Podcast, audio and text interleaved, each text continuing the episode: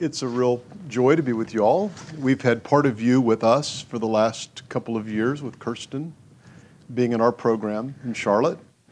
And uh, she is a delight. She's not only a student, but is also working at the seminary and is a great blessing. She's the first face. Many who come in the door, she's the reception person and doing a lot of other things as well. And she's a great first face for people to see.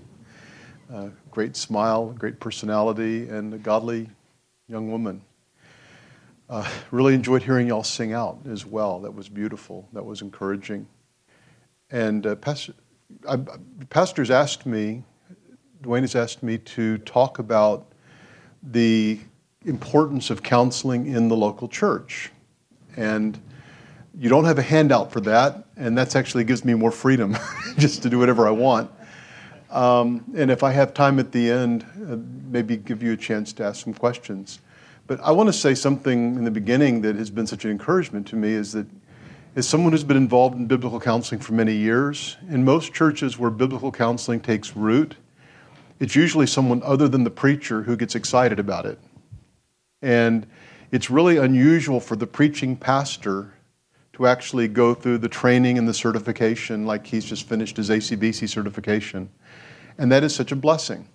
Uh, I've been involved with seminary students for over 30 years now, uh, teaching at RTS for the last four and a half. And I actually notice among pastors, there are some pastors that you can't get into the study because they always want to be around people. But Reformed pastors tend to be the ones you can't get out of the study to be able to be with people. And it's a blessing to have someone who is spending time both in the study and outside of the study. And some of what I'm going to talk about actually is the benefits Uh, you have by having pastors who are engaged both in the public and the private ministry of the Word. And I think it's the private ministry of the Word has been neglected a lot in terms of really it being the ministry of the Word. One of my big concerns for the church is churches are tending now to outsource their shepherding, often to people who aren't doing it in a biblical way. So it's kind of a double whammy. And actually, the reason that Carolyn and I made the decision almost well, just over five years ago to come to Charlotte, we, we were living in San Diego. It never is like that in San Diego. and we'd been in the same church. We helped to plant 26 years earlier. I was teaching part time at uh, John MacArthur's University. I was involved in a counseling center ministry. And when you've been someplace a long time, they give you a lot of freedom to do what you want in the church. I was doing a little writing. It was like my perfect life. But when RTS Charlotte approached and said that they'd started a program in biblical counseling, and the idea being that we, we were training future church leaders, uh, pastors to be equipped, uh, and also women, the Titus II, women uh, helping young, older or more mature women helping younger women and there were not the people who had kind of the background in the biblical counseling movement that were available. And so Psalm 90 was really an influence to us in verse 12, where the psalmist it says, Teach us to number our days, that we may present a heart of wisdom. You know, and then later in verse 17, establish the works of our hands. And so as we were in our late 50s and considering how could we best use the you know, final 15 or so years of productive ministry, we determined that the opportunity to come out here, in spite of the weather, uh, was what we should do. And we're very thankful how the Lord has blessed us with students like Kirsten. And we're thankful we really see, I mean, it's exciting here in this region. We see more so in Charlotte, a recovery of the responsibility. It's something the reformers got, the Puritans got, and it's been neglected in the last century.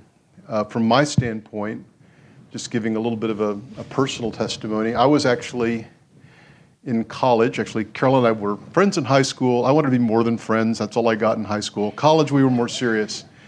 And a group of us kind of reformed renegades at Baylor University. Uh, one guy was a psychology major. He said, You know, there's this guy we, I've just heard of that's written a book saying that there's a lot of problems with psychology and people ought to use the Bible to counsel, to help people. I thought that's the Sounds like a good idea to me. I don't know, you know why that would be so unusual. But I remember, well, that would have been Jay Adams. This would have been mid to late 70s when I heard about Competent to Counsel, which came out in about 19, 1970. Um, and later on, Uh, again, I won't go into the whole thing, but we wound up in a tent making ministry in Saudi Arabia in the early 1980s.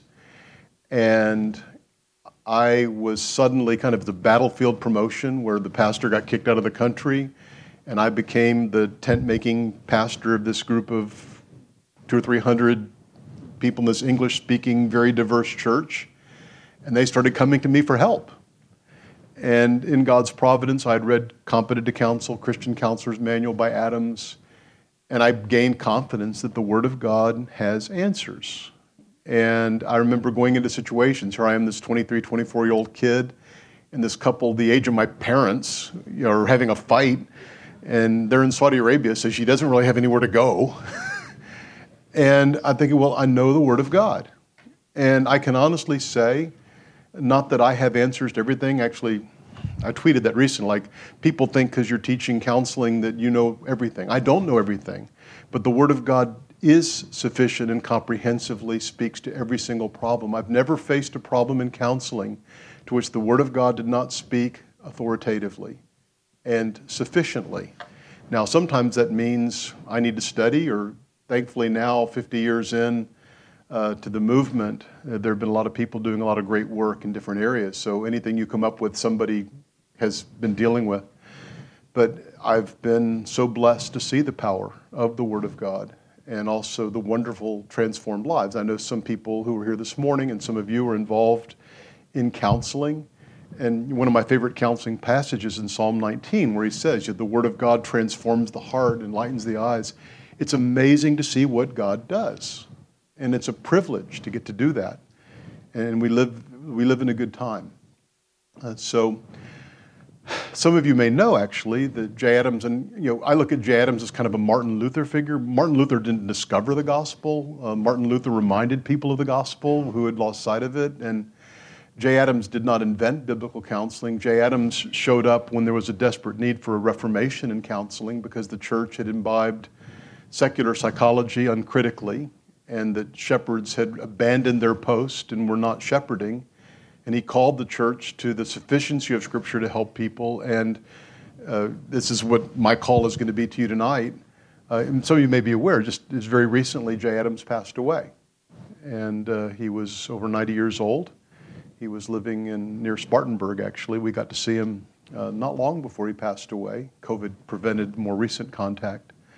Uh, and actually, some of what I'm going to share with you tonight uh, they wrote a Festschrift, which is just a big word for a tribute book for Jay. And actually, someone I'm going to share with you tonight is my chapter in that book. Uh, and I had the privilege of studying under Jay for my Doctor of Ministry at Westminster, California. Anyway, so I want to talk about why the church needs to shepherd people, which uh, should be really obvious, but it has not been obvious. Uh, and even today, those who embrace the responsibility of the church to shepherd people and those who embrace the Word of God as sufficient to help people with their spiritual problems, we are a very small and yet growing minority. And even as we, like I said, we came to Charlotte, and I think there are always faithful shepherds who are doing biblical counseling who aren't necessarily part of ACBC or our movement formally. But we were, in some ways, discouraged to see how few there were, how few there are. And our mission is to expand that. So, uh, just again to begin, so one aspect uh, would be to just to say that we believe the church itself is important. And you say, well, can we all know that? But even with COVID, it's been interesting to see how many people view church as unnecessary. They view church as something that you can just sit and watch a screen from home and that's all you need. They don't understand what the church is and what the church is to be. And Christianity is not merely about a personal relationship with Christ, it's about being incorporated into the covenant community of the people of God who minister to each other and help each other through uh, life. Uh, the church is precious. It was you know, bought with the blood of Christ. The church is central to God's plan for this age. He says, I will build my church, and the gates of hell will not prevail against it. Another passage, 1 Timothy 3 15, which I can't quote from memory. But He says, I write so you'll know how one ought to conduct himself in the household of God, which is the church of the living God, the pillar and the support of truth. And so the, the church is central in God's plan. The book of Acts is a book about planting churches as people were added to the church. And the church is where God's people ought to be able to go to get help for the problems of the soul. We're offered medical doctors. Uh, when people have physical problems, we sometimes need the police or other people. But there are numerous problems, the ordinary struggles people have in life. The Word of God has answers, and especially within the church, uh, we have the resources we need. We've been given an infallible and sufficient Word. We've been given pastors and teachers to uh, equip the saints and to care for the saints. We've been given gifted women to care for the less mature women. We've been given the means of grace in the public ministry of the Word and the sacraments. Uh, we've been given many gifted members who can uh, serve the Lord. The, the launch verse for the biblical counseling movement was actually uh, from Dr. Adams, who is a Presbyterian, in Romans, but in Romans 15 14, uh, the term competent to counsel in the first book came from Romans 15 14, where he said, Concerning you, my brethren, I myself am also convinced that you yourselves are full of goodness, filled with all knowledge, and able also to admonish one another. And the word admonish is from the Greek word noutheteo, where some people have heard the expression nouthetic counseling. But uh, the Apostle Paul is not just speaking to the elders or pastors in Rome, he's speaking to the entire congregation how in the one anothering of the community of God's people, uh, we're here to help encourage one another in the Lord, and which can be rebuke, it can be exhortation, uh, affirmation. And then the church has the Holy Spirit among us, in us, who is working to transform us. So the Lord has given the church what we need. So, uh, you know, so biblical counseling is necessary for the church. Now, even by the term counseling, some people misunderstand. I remember when I was a kid, like you'd see a sitcom or something, and there's a guy smoking a pipe, and there's a lady lying down on the couch telling about her dreams or something. Um, but there are even people today, among Christians, even some would call themselves biblical counselors, who don't like the word counseling because they want to say soul care or other terms, which I don't think these other terms are wrong. Uh, even in certain governmental circles, they don't want us to call ourselves counselors because the word counselor is supposed to be someone who is professionally licensed by the state. But counsel is one of our words in the Bible. We had it before they did. and so I'm not prepared to give it up or walk away from it. Uh, you know, Psalm 1 How blessed is the man who does not walk in the counsel of the ungodly, nor stand in the way of sinners, nor sit in the seat of scoffers. Uh, by the way, counseling is simply giving advice. There's both good and bad. Um, there, I gave you this scoffer example in Psalm 1. A classic example of bad counseling is Rehoboam's uh, friends, foolish younger friends, who gave him terrible advice that cost him most of the kingdom. But the Bible speaks much of how we should uh, listen to wise counsel. Uh, and again, just numerous verses, I will not quote all of them. Proverbs 5 1 5. A wise man will hear and under, increase in learning, and a man of understanding will acquire wise counsel. And you could take a concordance, depending on the version. By the way, if you're wondering, I'm using the New American Standard Version. Uh, but you, you can take a concordance, and there's so many passages about counsel, especially in the book of Proverbs. The wise listen to counsel, fools don't listen to counsel. Wise counsel leads to success. So counseling is, is a good thing, and actually, God Himself is the ultimate counselor. Uh, the psalmist says in Psalm 16, I will bless the Lord who has counseled me. Uh, the Word of God counsels us. Psalm 119, 24, Your testimonies are my delight. They are my counselors. And so, biblical counseling is, is under the supposition that God has given us in His Word the best wisdom in the universe, which is powerful, and we give people wise advice from Scripture that will help them to grow to be more like Jesus Christ. That is our objective. Uh, there are some of these, I don't know if you've seen some of these four views books and five views books on counseling, where different Christian counselors give their perspective. And there's, the last chapter is usually the biblical counseling chapter. But in one of the most famous Christian psychologists writing one of these books even says, The goal of my counseling is not sanctification. I say, Well, I completely 180 degrees disagree with that. The goal of my counseling is sanctification. You know, Paul says, I want to present every man complete in Christ. And again, the Bible is the, the source of the counsel we offer. A problem we have in general, and again, I don't need to dwell on this here because of the kind of church you have here, but there's been a problem in general in the last 50 or more years that pastors have been reluctant to counsel. Leaders have been reluctant to counsel, and there are various reasons. I think sometimes in reform circles, and I'm a Reformed Baptist, and there was actually a Reformed Baptist who wrote a booklet about the centrality of preaching, and he complained that counseling will distract you from the public ministry of the word, and just like everything needs to go into preparing your sermon. And uh, I think this is creating a false dichotomy. Actually, I love how Lloyd Jones talks about it. He said, preaching is the most important calling of the pastor, but it's not the only calling of the pastor. And my contention is going to be pastors who counsel are better preachers and, you know, and vice versa. Each helps the other to, to do better. And so it's not competition. You know, the Apostle Paul describes how in Ephesus he, pub, he both publicly and from house to house ministered the word. And so counseling is the private ministry of the word uh, under the oversight, in my view, of, of the elders. Uh, some pastors do not believe or recognize that counseling is a significant part of their calling. Uh, and they're afraid, again, I'm going to be distracted, like waiting on tables in Acts 6. But the difference is, like Peter says, shepherd the flock of God. So does Paul in Acts. Uh, this is not a side part, you know, an extra side job you're doing. This is the shepherds take care of sheep. And sometimes you have to leave the 99 to care for the one. And, and that's what you're called to do. Uh, you'll hear pastors saying, Well, that's not my gift.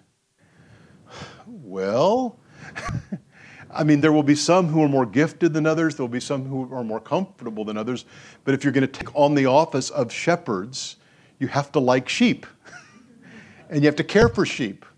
Uh, there's one book, I, I love the expression, uh, Deepak Reju and Jeremy Pierre wrote a book, and my favorite line in the book is Shepherds should smell like sheep.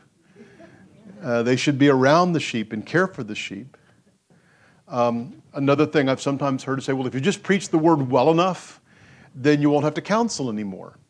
Well, that makes Paul wrong, and some of you are laughing because it is laughable. Um, and Lloyd Jones talks about that true preaching will deal with personal problems, and it will saw, save time for the pastor if it's done well. But he also says, I'm not saying that the preacher should never do any personal work, far from it a lot of times good preaching will draw out the counseling where you deal with you know, someone who is depressed, like I'm going to talk about tomorrow, or you know, the, the, struggles of the psalmist, or someone who wants to die, and there may be someone here. And uh, by the way, another aspect that I'm sure other pastors and preachers in the room could tell you as well is counseling actually shows you how little of what you're saying is getting through sometimes. And I've had times when someone would come in on Monday and they would want answers. I thought, I talked about that for 45 minutes on Sunday morning. And somehow the individual where, you know, I was going 50 miles an hour and slowing down to 20 miles an hour, they get it, or the face to face thing. Uh, I think a major reason why pastors don't counsel is they do not feel equipped to counsel. None of us likes to do something we're not good at. And in a typical seminary program, and this would be RTS the way it has been, but most all, every major seminaries, how many counseling courses do you think would be required for a Master of Divinity at a typical, at all the major seminaries in the United States? Five? Three? One. There's typically one course which is almost purely theoretical. And I've actually made the argument would you send someone out to preach who had only taken one preaching course in which he never actually got to preach? and never saw anyone else preach. He just heard about the theory of preaching. Yet that's how counseling is often taught. And so, no wonder pastors are terrified of counseling. And I, I will tell you, even as the 23 year old young guy just getting started in Saudi Arabia, I was much more comfortable behind the pulpit than in someone's living room when a husband and a wife were on the verge of you know, divorce or separation or there had been adultery or something that uh, and we, we've seen this at the seminary. We have counseling labs like we have preaching labs where they practice on each other. And one of the students said the preaching labs are a lot easier because you know what you're going to say. when you're in counseling lab, they talk back and they go in directions that uh, you're not prepared for. And so, uh, David Powlison, who also recently passed away, uh, writes about this quite a bit in terms of how Reformed pastors are prepared for ministry, and even sometimes how they go through ordination. And though, I mean, it's important to ask theological questions in ordination and make sure they know the languages or all the things you may require in your denomination. But sometimes there's never a question asked about their philosophy of soul care, their commitment to soul care, their approach to soul care.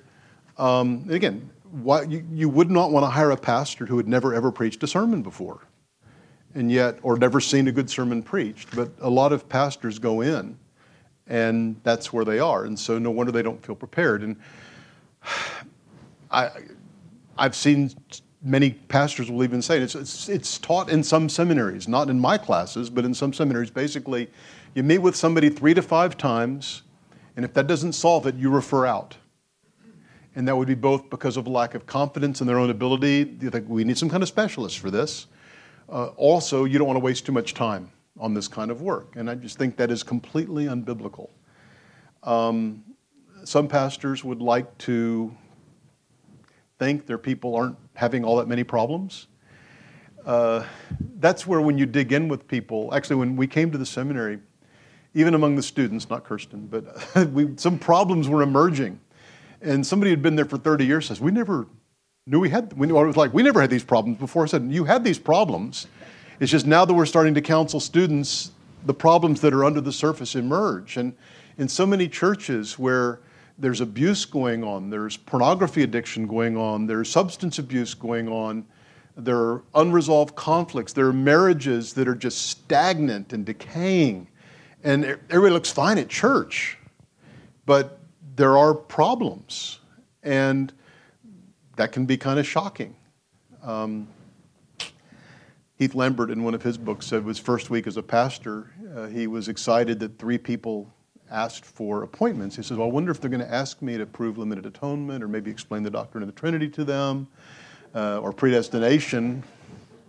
Well, no, again, it's a couple who've been married 50 years and who can't stand each other. It's a mother whose daughter has been molested. You know, it's another mom with an out of control teenager who is making the house unsafe.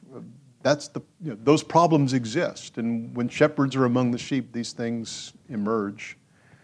Um, another reason some pastors don't do it is it can be kind of frustrating and discouraging. Uh, there are failures. There are times when you pour your heart into somebody and you spend time and you bear their burdens, and it's hard work. I would say that an hour of counseling is similar, if not more, sometimes an effort to preaching a sermon, and preaching a sermon is exhausting and to do, you know, it's messy, it's draining, it's discouraging. Um, and yet, again, that is part of the calling, which gets back to the outsourcing thing. One of my challenges in Charlotte has also been is like again, since you're not from Charlotte, and i will be, I'll smooth out the details, but there's a church in the area where a lot of churches in our area are kind of undecided between Christian psychology, which is integrating a little Bible and a lot of psychology versus our approach was so radically biblical, biblical in my opinion. We focus on using the Bible. And so there's a couple churches who have sent us some of their most difficult cases. And by, God has actually, in his kindness to us, worked in amazing ways. And just even going back to you know, 30 years in Escondido and the typical experience, we saw the Lord work in many ways, but we saw a higher proportion of people going away sad, like the rich young ruler or something. We've just seen these churches have sent us some very difficult cases. We've counseled a lot of pastors and wives, and the Lord has seen fit many times to work in wonderful ways. But the response then from some of the senior pastors, the big churches, is when are you guys going to start a counseling center so I can send everybody to you? My answer is, that's not what I want. What I want you to send me is men and women I can train so you can take care of your own sheep. So, I mean, referring out to a non Christian or non biblical kind of Christian center is one concern, but my mission in life is not to start giant biblical counseling centers all over the place that will replace the church. You know, I'm not saying that it's wrong to have such centers. That's just not the best and most important thing that can happen. And uh, so, moving on. So then, well, why must the church counsel? Back to what it means to shepherd the sheep. Uh, Again, Paul did say, preach the word. That's important. But you know, Peter says, shepherd the flock of God, of which God has made you overseers. And sheep have needs. When you, you, I'll study sometimes with my interns. You go through Psalm 23. How does the good shepherd take care of the sheep? That sheep is riding as an individual sheep with a shepherd who walks to the valley of the shadow of death with him, who makes sure he's cared for, that his wounds are bound up. Um, and so that, that's what we've been called to do. And as we have a good shepherd who laid down his life for the sheep, we as under shepherds under Christ have that responsibility before God to be among the people, to care for the people, and not to be too busy. This is another thing that often happens to me where people will contact me, not from my church, but other churches, uh, knowing we do some counseling, and say, Well, could you counsel us? I say, Well, have you talked to your pastor? Oh, no, he's way too busy. That's right, I've got lots of time on my hands to take all the problems from all the churches in Mecklenburg County. No, I don't. Again, the sheep are your job. If you're too big, if you're too busy to care for sheep, uh, and actually there's a there was a store, a department store in California. We first moved there, and they had behind every cash register a little plaque that said, "Customers are not an interruption to your work. Customers are your work." And that's what I would want to say to church leaders. Sheep are not an interruption to your work. They are your work. Now, I realize that you, know, you can't neglect studying the Bible to prepare sermons, and there are some people who could take a disproportionate amount of your time, and you have to be wise with that, uh, especially people who are not members of the church that are necessarily entrusted to you. But, but overall, I mean, it's actually a privilege. What a privilege it is that Christ has entrusted the sheep that he purchased with his blood to us but it's also, you know, when it says in Acts, Hebrews 13, 17, we will give an account to God for our leadership, it's something to be taken very, very seriously. And I'm just speaking personally, even that I do counseling through RTS and IBCD. I try to do counseling that's strategic, either to uh, train people so people will watch Caroline and me when we counsel couples or we counsel men and women individually. If students like Kirsten could be watching. It's a way to learn is to see it happen, kind of like people studying medicine watching the doctors operate before they start operating themselves. Another thing we give priority to outside the church is church leaders and missionaries because we figure if we've had multiple cases of pastors and wives who don't have anybody in their own context to go to, their marriages are in trouble. We've worked with them. But overall, my, my responsibility, even as a pastor in our church, is to our sheep, and I, I can't do everything for everybody. Um, back to the mission of, of getting more people, uh, more people to do this. Uh, David Powlison also pointed out that the people in the secular or even the Christian counseling world who have centers actually would envy us in terms of a lot of what we have because we have the community built into the church that they don't have. They get 50 minutes with this person for X number of weeks, and the effectiveness of that is debatable very often. But God has designed the church as the community where people will be cared for, in, including in, in the crises of life. Uh, and even the fact that for people in the church now, and I'm sure in your church, churches, if others are represented, you've already been trained to say, well, if you're having a struggle, the first place you should go is to your shepherds, under shepherds, godly women in the church, maybe it'll help other women. And you already have a relationship and, and this can be uh, utilized in ways that uh, the other models don't offer, apart from the fact that we've got the Bible and they, they don't. Um, there are also warnings in Scripture, which is another motivation in Ezekiel 18 when you read about the unfaithful shepherds. And um, that's a scary passage. I won't read the whole chapter at all, but it's the Lord rebuking the false shepherds. Ezekiel 34, sorry. Um, the false shepherds who have not bound up the weak and, and helped the wounded. Uh, the sheep have been scattered. And so uh, there's blessing for those who've been faithful. 1 Peter 5 4. That when the chief shepherd appears, you will receive the unfading crown of glory, but there's also warning. Um, so, moving on again, touching upon this briefly, but I think it's something you can appreciate as church members how having pastors who are involved both in the public ministry of the word and the personal ministry of the word makes both better. Uh, while great preaching can sometimes uh, do counseling from the pulpit, I'm not saying you're holding a session exactly, but when you preach from the pulpit how to be, deal with fear and anxiety and biblical principles for reconciliation. Sometimes people will be able to take that home and use it at home, and you won't even have to get involved, and the Lord would have done things you didn't know about. But at the same time, as, as another aspect would be as you're preaching that way and preaching practically, uh, not only are you helping people individually, you're also helping them to help each other. If you have a church full of people who know about biblical peacemaking. And then when there's conflict or trouble that they experience, then even without the leaders getting involved, uh, they're going to be helping each other, encouraging each other. Um, they're going to be uh, caring, uh, and, and sometimes, if necessary, involving others in it. And so, again, one of the callings also for those of us who are leaders is like Ephesians 4 says, to equip the saints for the work of ministry so that it's not just us. And quite frankly, pastors alone can't do it. Uh, the, the passage that uh, we've used over the years in IBCD is in Exodus 18. And this is where poor Moses is judging the people all by himself, and his father in law sees that he's uh, overwhelmed.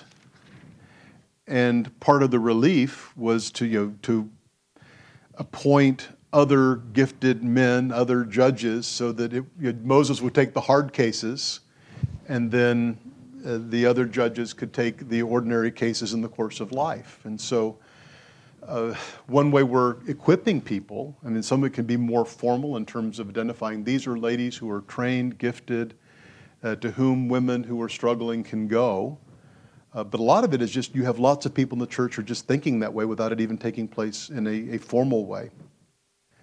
Uh, and what I find, and again, speaking to those who are leaders and appreciating your leaders, the best equipping that I've had for counseling has been preaching. Preaching the books of the Bible. And those of you who want to get better, there's an expression I use. I think I coined it. It's on my website. I haven't patented or anything, but it's the question is how thick is your Bible? And what I mean by that is not whether you have a large print or small print. I mean, how much of the Bible can you use spontaneously to help people with their problems and their struggles? And consecutive expository preaching that I've done for decades has been the best equipping I've ever had, more than reading counseling books. And I would say to you that if you want to become really good at counseling one another, admonishing and encouraging each other, not just to be able to find 25 proof texts that deal with anxiety or fear, but actually to, to study the Bible carefully. Find somebody who will let you teach them the Bible. If it's teaching your kids the book of Ephesians, if it's teaching a, a ladies' sun, uh, class or a Sunday school class or a, a, home group or just your own in depth study.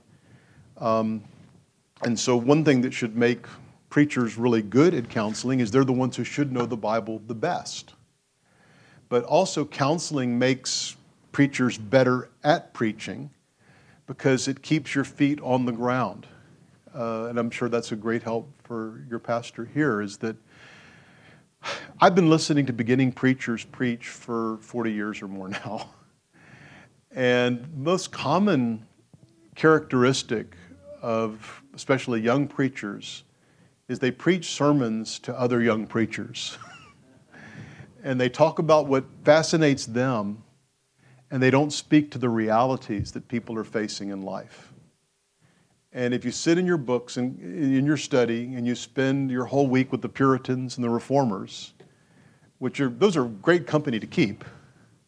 But if you've not been around the people in your own congregation and understanding the struggles that they're going through, you're probably going to preach a sermon that would have worked really well at some other time in some other place that doesn't relate that well to the struggles that your people are having now.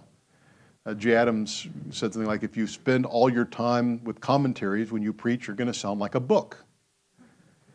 And spending time with people and seeing the struggles they have. And again, you have to be careful because you can't get up there and say, well, you know, I was talking to Joe yesterday about his struggles with the internet, and we're, we're not going to do that.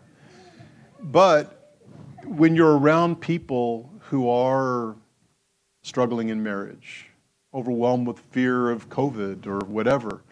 You know, people who have unresolved conflict. You're thinking, I want, I know the Word of God has answers for this. Am I preaching sermons that are actually speaking to the need, the real needs and the real lives of the people uh, in my congregation? Um, so it, it, it compels you to speak, to preach, to teach in a way that addresses the challenges people face now. Um, another benefit a friend of mine pointed out too for people doing ministry is that when you see what God does to the word individually in counseling, it gives you hope that maybe He's doing the same thing to the public ministry of the word, even though you don't always see it happening. And that, again, to, to appreciate what it's like for your preacher sometimes to be a preacher is you spend 20 hours preparing a sermon, you pour out your heart for half an hour, and people say thank you and they go home. And you have no idea if anything happened. I don't know maybe you always see great things happen but um, and it, it helps me to see well here i see how this marriage has been put back together. This person who is living in fear is in confidence uh, one of my favorite things to do with caroline actually is we, we walk every actually she's on a streak of 330 something days of 10,000 steps a day. My job to make sure she gets there.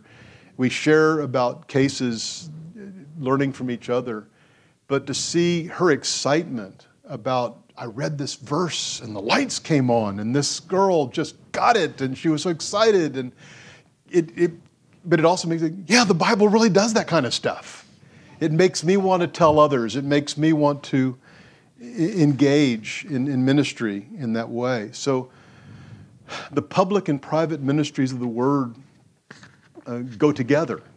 That's the way God has designed it. Also, um, it helps us to fulfill the Great Commission.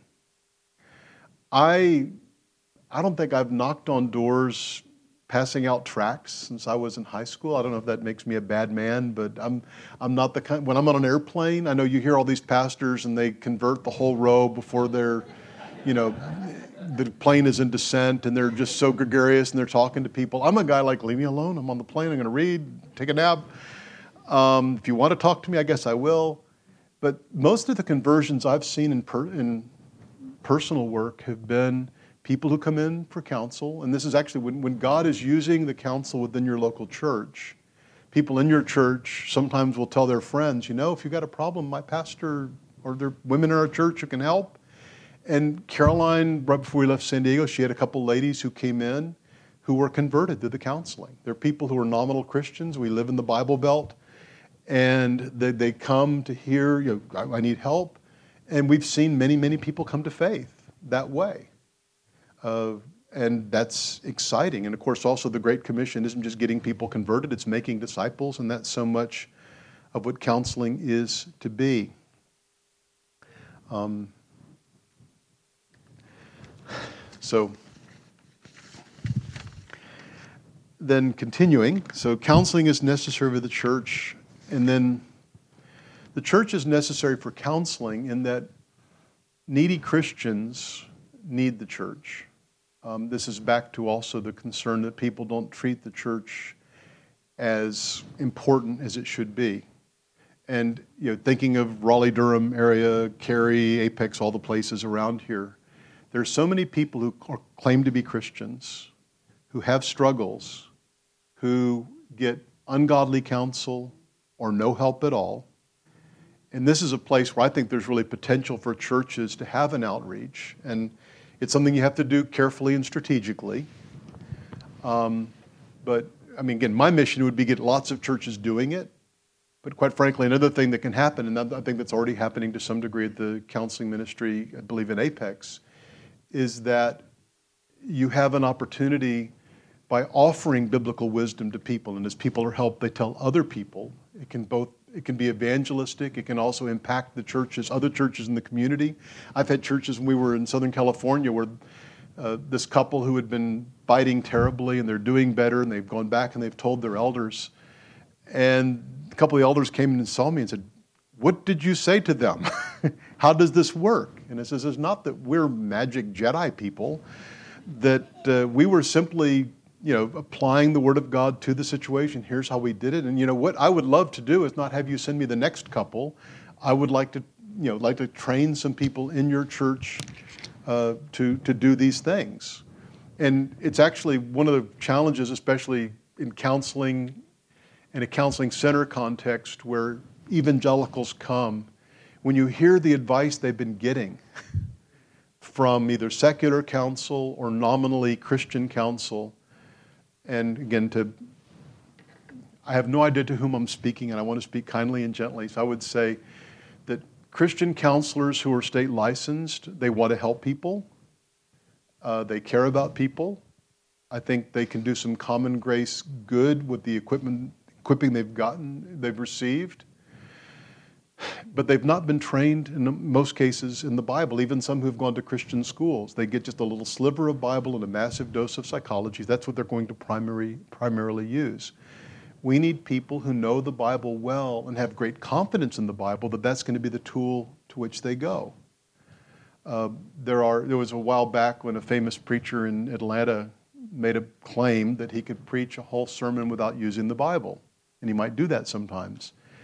And I don't know why he would have said such a preposterous thing. Dr. Kruger from our seminary wrote some blogs about it. But there are people now who even call themselves biblical counselors who say, well, sometimes I don't use the Bible. What, what, what is going to come out of your mouth any better than that? You know, what wisdom do you have that you have more confidence in than the scriptures? But you know, people who are in need, people who are struggling, people who are miserable, uh, they're not getting the wisdom of the Word of God. One of the things we do sometimes in our classes is we show videos of secular counselors and nominally Christian counselors who are primarily psychological integrationists and not using the Bible very much.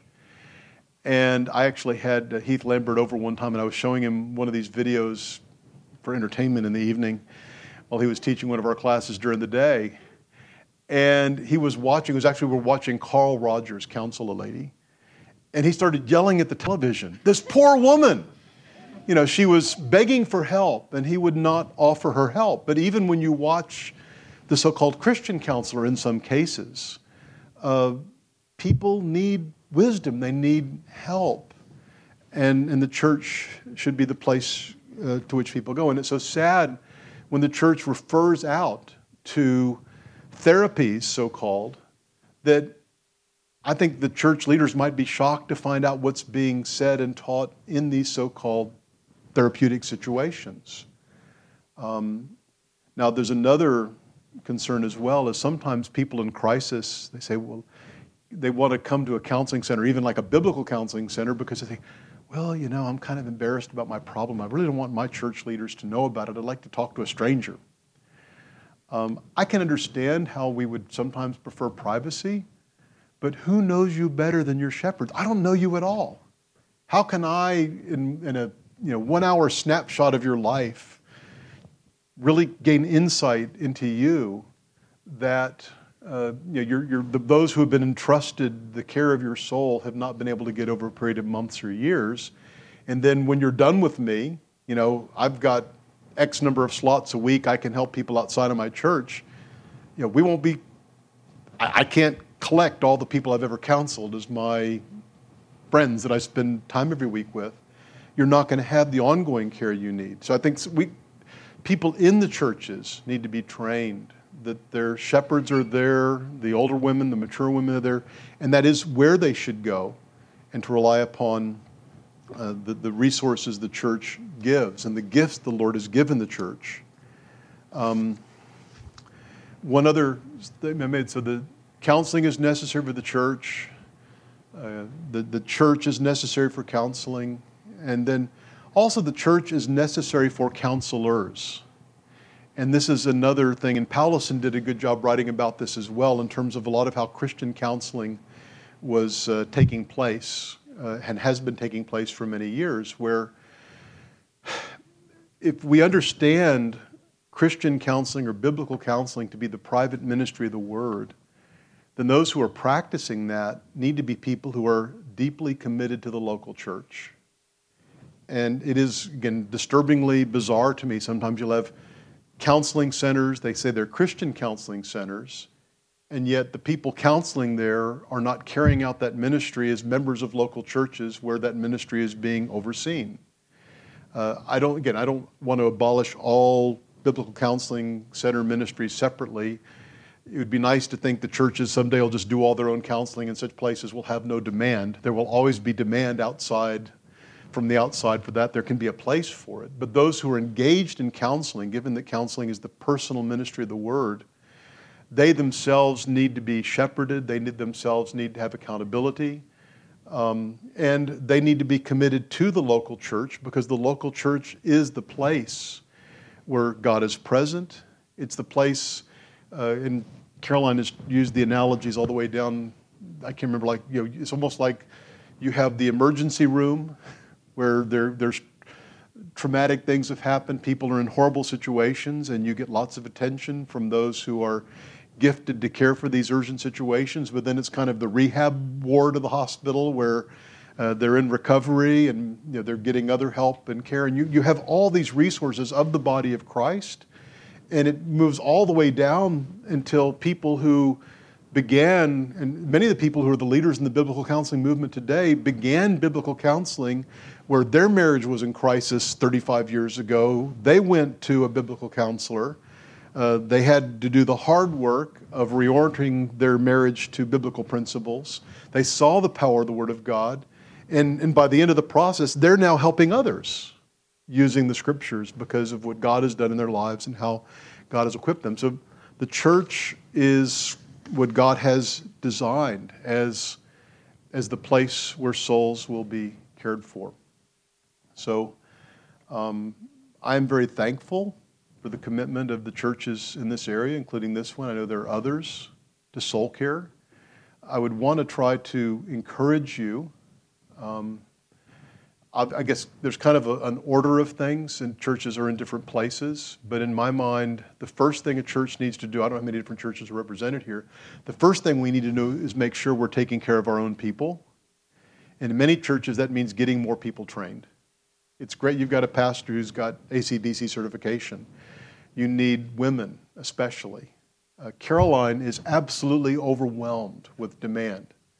Uh, just the seminary, the women who are seminary students, plus the wives of seminary students, is a there's a lot going on there where they need a godly older. They need a mama, is what they need. And a lot of the people I've found in seminary are often kind of first generation, if not first generation Christians. They're first generation Reformed. They have no one else to go to. They've been displaced. That alone keeps her busy. And then we've got pastors in the area where they say, we've got this key leader, or we've got even this assistant pastor and his wife, and this elder and his wife, or this elder's wife. And there's just so much need. We need to get lots of women to be the Titus II women uh, and you, know, you can talk to Caroline afterwards. She give she never imagined she'd be doing what she's doing uh, 12 years ago when she kind of launched into this role.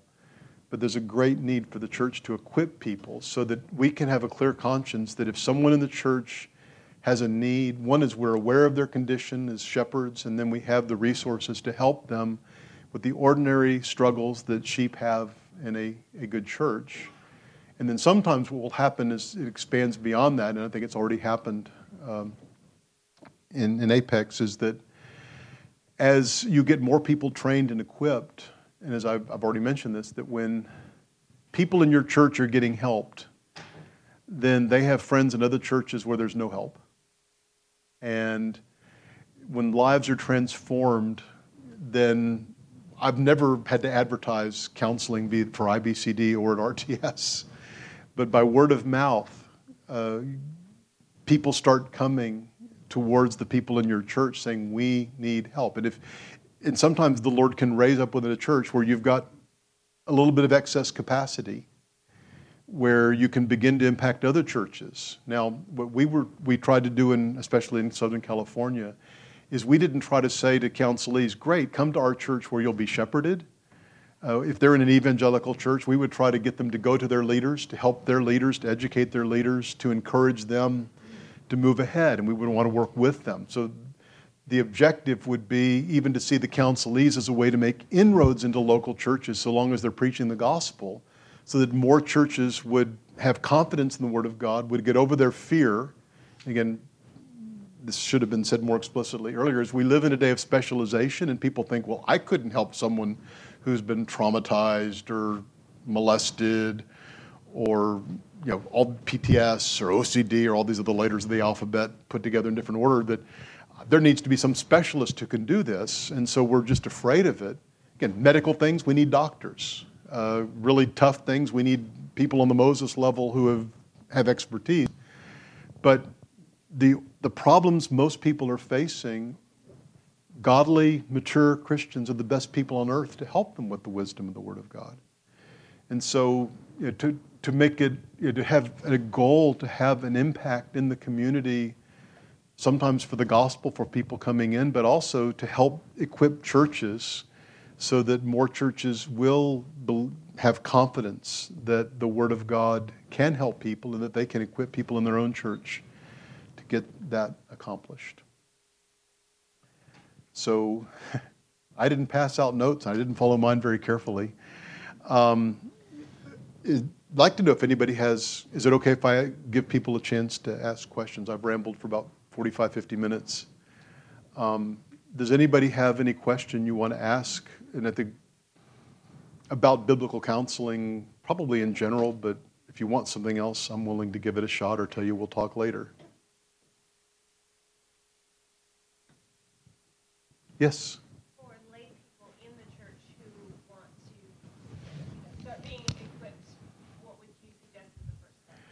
I love that question. thank you for asking that question. if you want a book afterwards, I will give you one. um, it's interesting, in my life, uh, IBCD was established as originally CCF West in 1981, I believe, or 82. 82.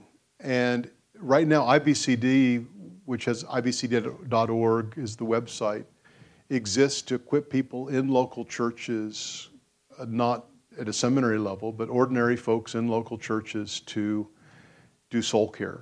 And so there are hundreds of free resources on there. The most uh, comprehensive beginning would be there's something called Care and Discipleship, where it's essentially the ACBC training that's been done in the area that you've gone through, but there are also levels of certificates where ACBC, for some people, you've got to read over a thousand pages, you've got to write a 60 or 70 page exam.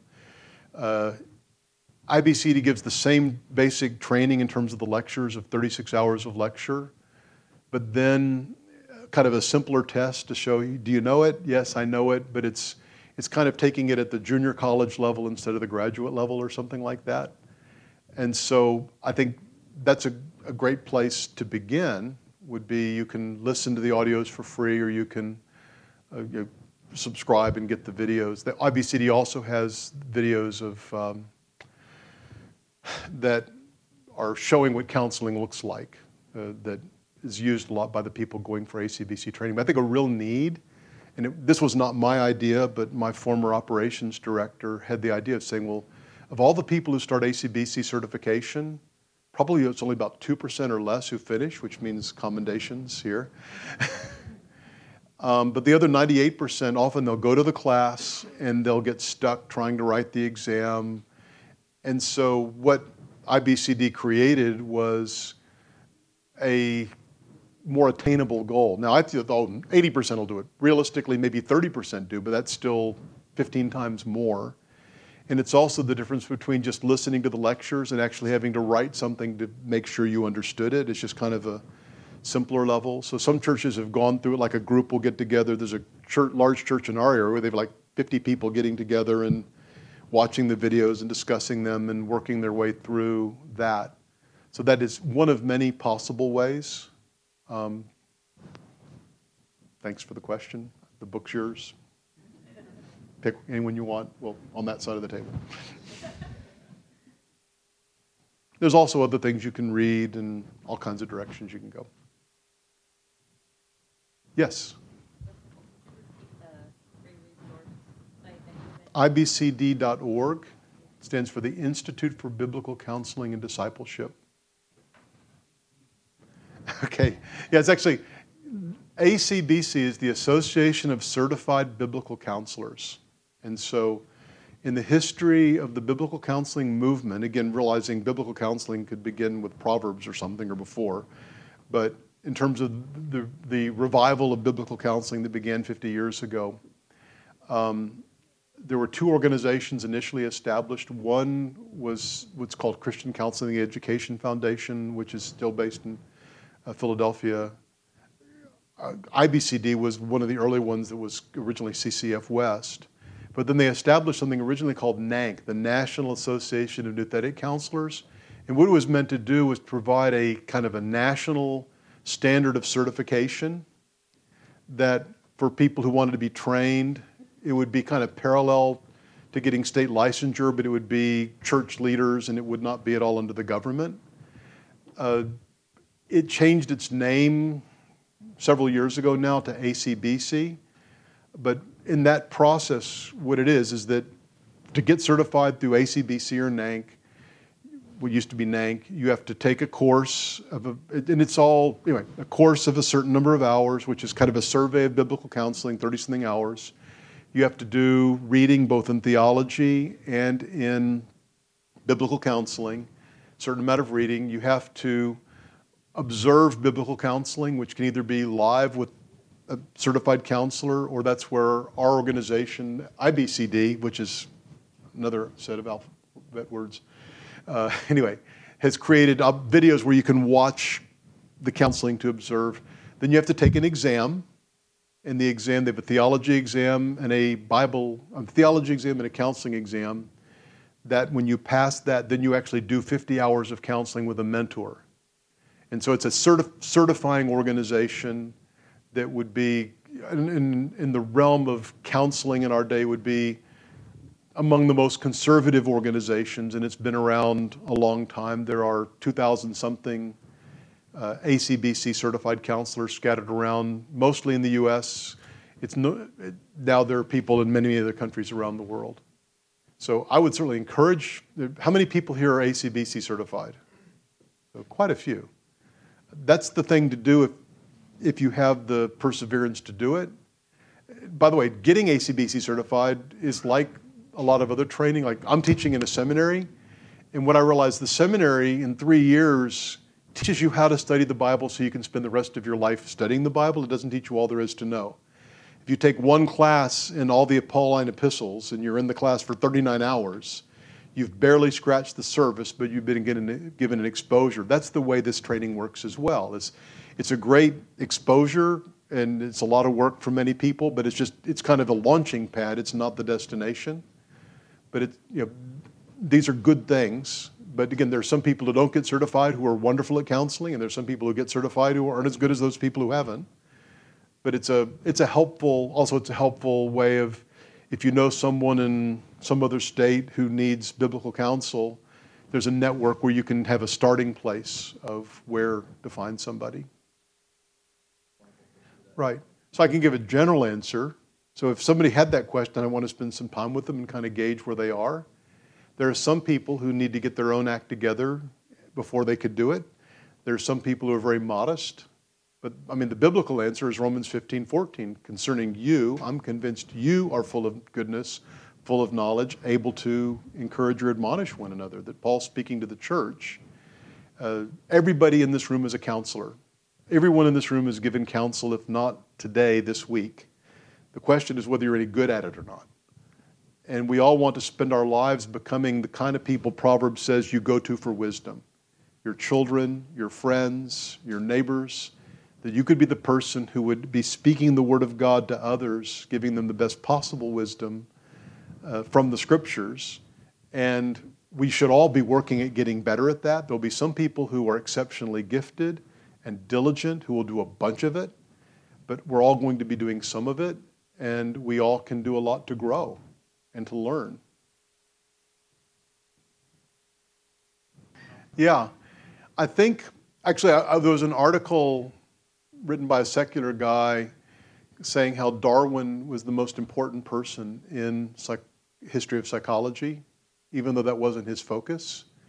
But I think in the 19th century, when you had the view of man change, where a loss of the authority of Scripture, uh, the loss of understanding of who we are as being made in the image of God with a body and a soul, with revelation to guide us for wisdom, and man's autonomy you know, now we are a product of chance over billions of years, and then you have Freud who comes along, and guilt is a bad thing, and uh, you know, linking Freud and Darwin. So I think what was done by the churches, you know, faithful churches, through you know, you think you look in church history, you had you know, soul care being written about during the Reformation. You had the Puritans writing about caring for people. But I think as through the 19th century, as the church fell into liberalism of different kinds um, psychology began to take over in terms of here's how you help people. The, the sad thing is that we shouldn't be surprised that the liberal denominations who deny the virgin birth, deny the resurrection, that they would not want to use the Bible to help people. The sad thing is so many evangelicals who, even fundamentalists, who would have acknowledged the virgin birth and you know, even the inerrancy of Scripture, and uh, the battle for the Bible, you might say, in the last 50 or 60 years has gone beyond inerrancy to sufficiency, where people will say, yeah, the Bible's true, but they would just have this very narrow scope. Yeah, the Bible tells you how to get saved, how to pray, um, but all the really big problems in life, you need this great science of psychology to help solve your problems. And that's where Jay Adams came along, where you had, going back into the 60s, the 50s, you had seminaries teaching psychology and de emphasizing the Bible as the means of helping people. You had pastors being told to refer out and not to care for their own people.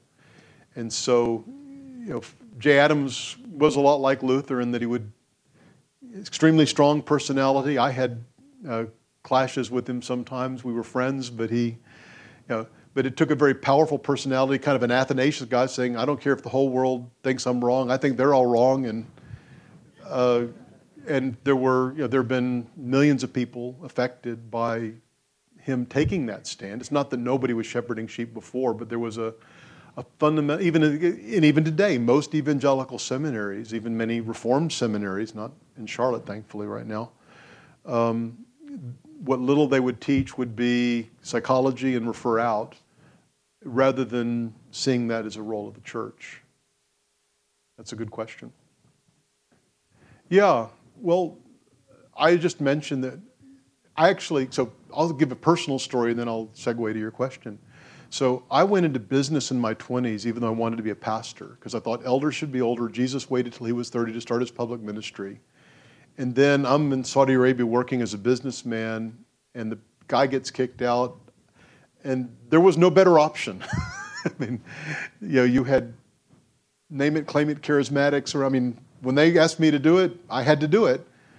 And you can be young and mature beyond your years, and you can be old and immature beneath your years.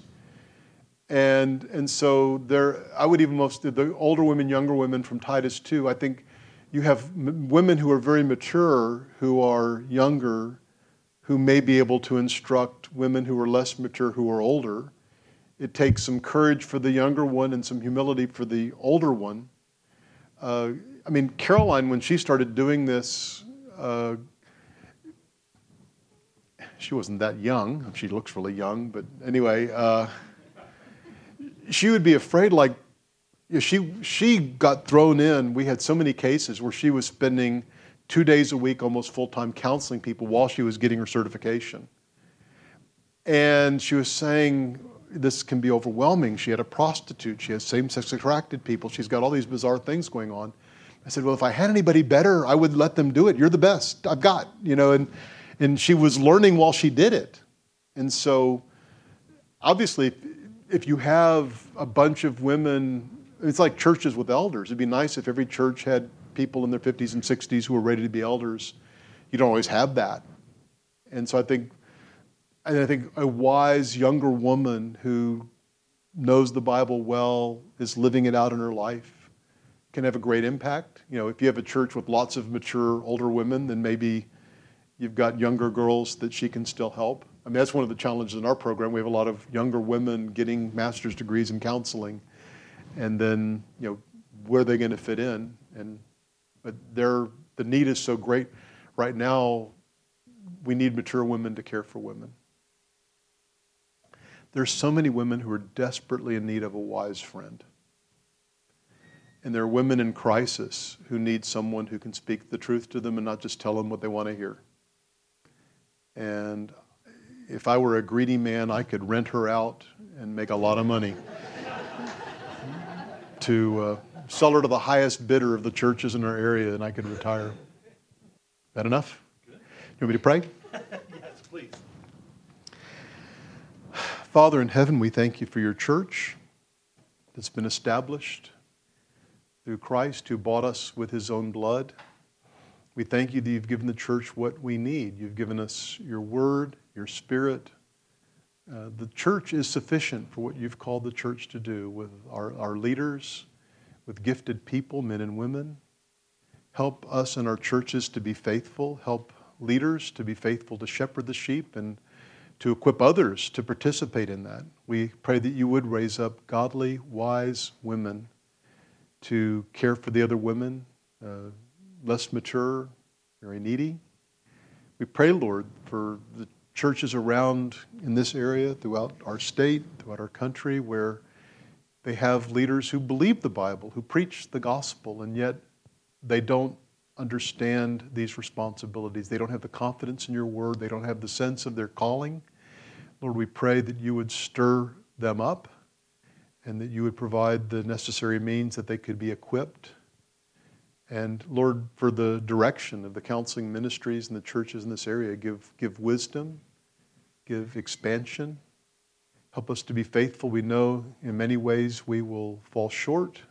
And we pray, Lord, that you would Again, strengthen our confidence in your word. We pray that we would have the joy of seeing you work. We pray all of this in Jesus' name. Amen.